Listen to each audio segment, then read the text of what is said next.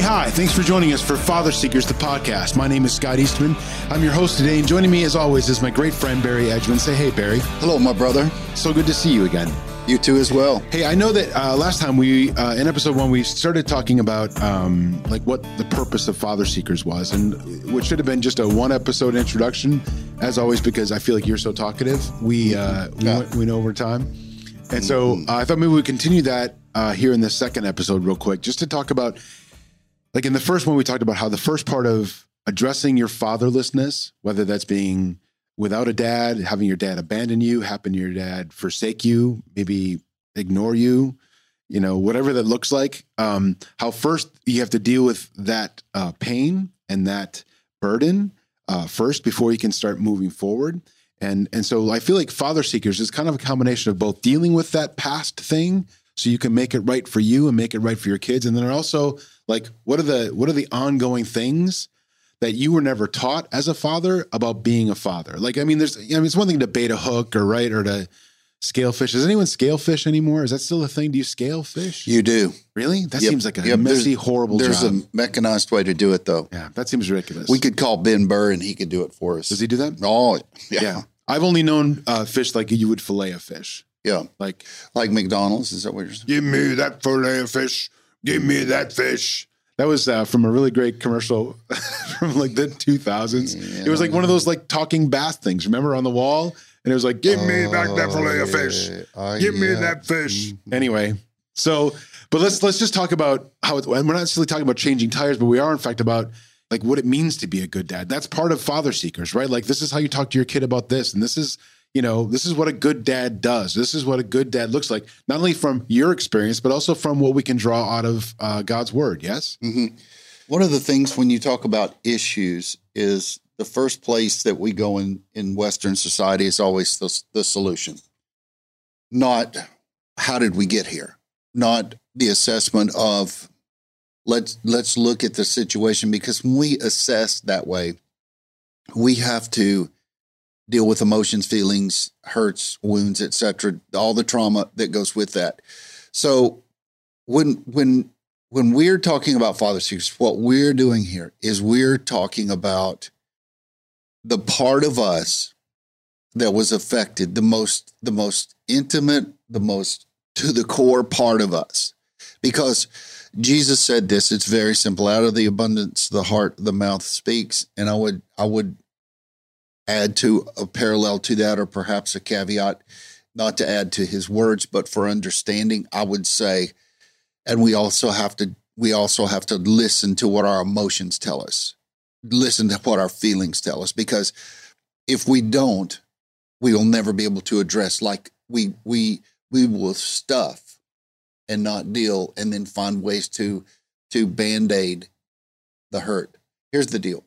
I tried to think today what's what's the number one if i had to pick one thing what would that one thing be that triggered this whole cascade of stuff in my life.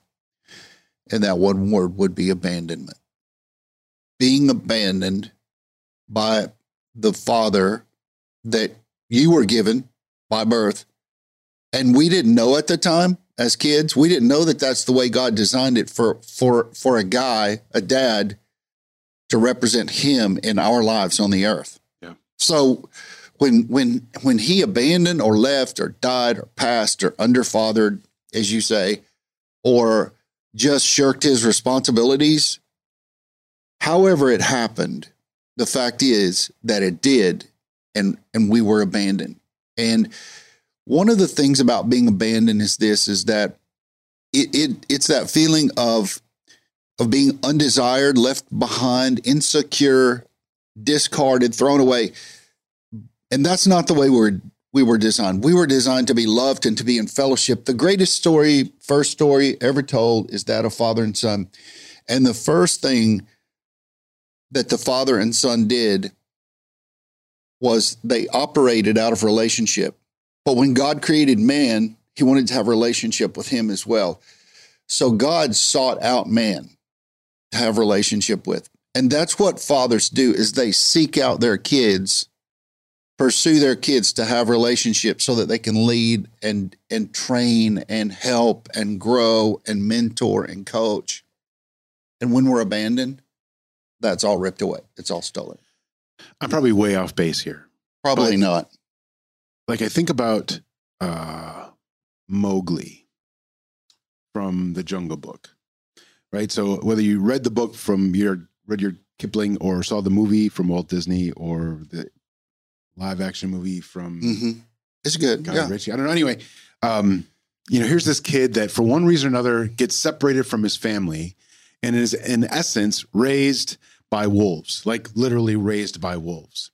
And so I don't think he was abandoned by his family. I think that his family got killed or they lost him or something. But here's a kid that had to grow up, spend his childhood not knowing what it meant to be a man, not knowing what it meant, not knowing what not just fatherhood looked like, but what personhood looked like. hmm And so, like, he took all of his cues from the pack of wolves. And I know that this is a fiction thing, and I totally get that.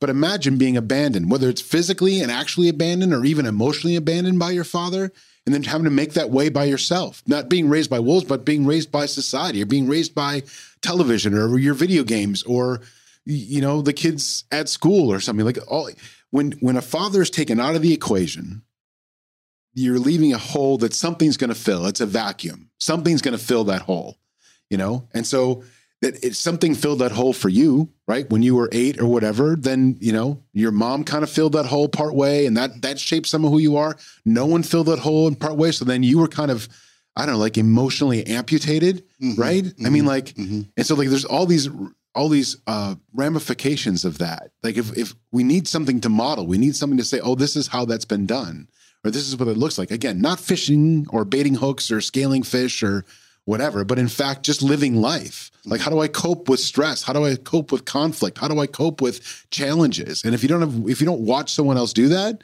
you're like, I guess I'm going to make that up. And you make it up as a kid, and then you act like a kid the rest of your life. Mhm. Yeah. You know, part of that, what you just described is what some some would call arrested development. Like you find uh, find a soothing piece of of salve that that's gonna you think heal your relationship, but actually it doesn't. It it just holds you in space and time. And it's like this exactly what you said. We find things to fill the void, and those things, if they're not the right things, will trap us in a certain period of time. It will hold us and anchor us there. Like, have you ever seen a 50 year old guy act like a 12 year old? Well, Sure, sure, yeah. sure. So, but have you ever seen a, a guy who was trained and loved by his father and developed and shown the way to go and doesn't get stuck? He's always growing, he's always becoming, he's always being a great man. So, there's those two paradoxical points get stuck where you are and find ways to cope or find a way to grow out of where you are. Right. And if you don't have an earthly father, you have a heavenly father. And then then partnered with that, you've got father seekers to help you look, assess, and then grow from where you are. We we have to decide, I don't want to do this anymore. Yeah. If you're embarrassed about how you deal with conflict or how you deal with challenge or how you deal with disappointment, right? Like if you look back and say, man, did I act like a fool? Or man, did I act like a kid? Or man, did I act like a little wussy girl? Right? Like, I mean, I feel like I've acted that way in the past, and those are the ways that I would have described myself. Then these things apply to you. Like you, if you if you react angrily to something by throwing something or punching something or you know whatever else like that's that's how an 8-year-old will deal with it or a 10-year-old will deal with it or a 12-year-old will deal with it. That's not how a 40-year-old man would deal with it. Mhm. and there's and there's nothing good that comes out of that. You're not displaying anything. You're not displaying leadership or strength or any positive thing by punching a wall when you're mad at your wife or when you're mad at your kids or when you're mad at your job right? You're not proving anything by going out and like getting super trashed or I don't know, taking risks or acting stupid. You're not you're not displaying any kind of leadership at all. And so maybe you feel like I don't I don't feel like I was abandoned as a kid. Well, I mean, maybe your dad wasn't physically gone, but maybe, you know, like he just maybe his dad didn't know how to show him how to be a dad. And so maybe he was emotionally abandoned and now he just passed it on to you. And this is again back to that point where we've got to stop that cycle. We've got to say, okay, this is where this stops. This stops with me. Dealing with my frustration with a 12 pack of beer or dealing with my frustration by like walking out of my family and just going fishing for every weekend and every night, or just I don't know, hitting somebody Well, like yeah. Yeah, all of those things are symptomatic of of the real trauma, and the real trauma is this: we were designed as men to be fathered, and if we were not, or or perhaps are not, maybe there's some younger guys listening that pieces of this will fit. If you've not been fathered, you're by nature going to seek out what what really matters in your life and what what most gives you life. We're designed by virtue and by default to have father hunger. And that hunger is for me to desire to have relationship with my father. Hmm. If my father is absent, then I'm not going to understand how to approach God. I'm not going to understand what the proper way to follow God in being a true man because nobody taught me. Now, you may be one of those guys who don't believe in Jesus. You may not believe in the scripture. I, w- I would challenge you to consider otherwise because there is a history of fatherhood in scripture. That history has proven true for thousands of years in thousands of lives. So so something is is right here. Something is good here. Something is correct here. Something there's a pattern here of being a successful, good, gracious, loving father. Now, those words I just said, they don't describe your father probably. Good, gracious, loving might have been been the opposite. Here's the thing. I reckoned with this and wrestled with it for years. And then I finally put it to bed the day I stood over my dad's casket. And I said, you know what? I can't, I can't carry this. I love you. I tried. You know, I'm I'm standing over, nobody's in the room, just me. I tried to pursue you and seek you out. And you know what? I got it.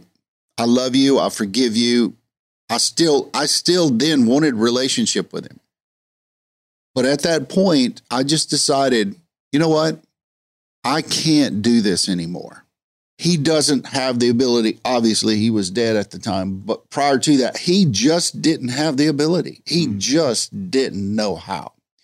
So at that point, which brought a great deal of freedom to me, was the ability to say, you know what? It's okay. It's okay. I'm going to move forward here. I'm going to, I have to move forward. I can't be stuck here in time. And I think that's the decision every fatherless guy has to make is you want to stick here and see how much how much better you can make your traumatic experiences or do you want to step out of trauma and begin to grow and become a great man first then become a father Yeah, I love that. And there's nothing, you know, you might be sitting there thinking that, you know, this sounds like a bunch of sensitive, you know, psychobabble, and it's just, it's just not. It's just not. It's, it's, uh, it's health. And for too long, we've had generations of men try to ignore their feelings or ignore their hurt, saying that they're better than that. And there's no benefit in that at all. No one admires that. And there's nothing good that can come out of that. So I just feel like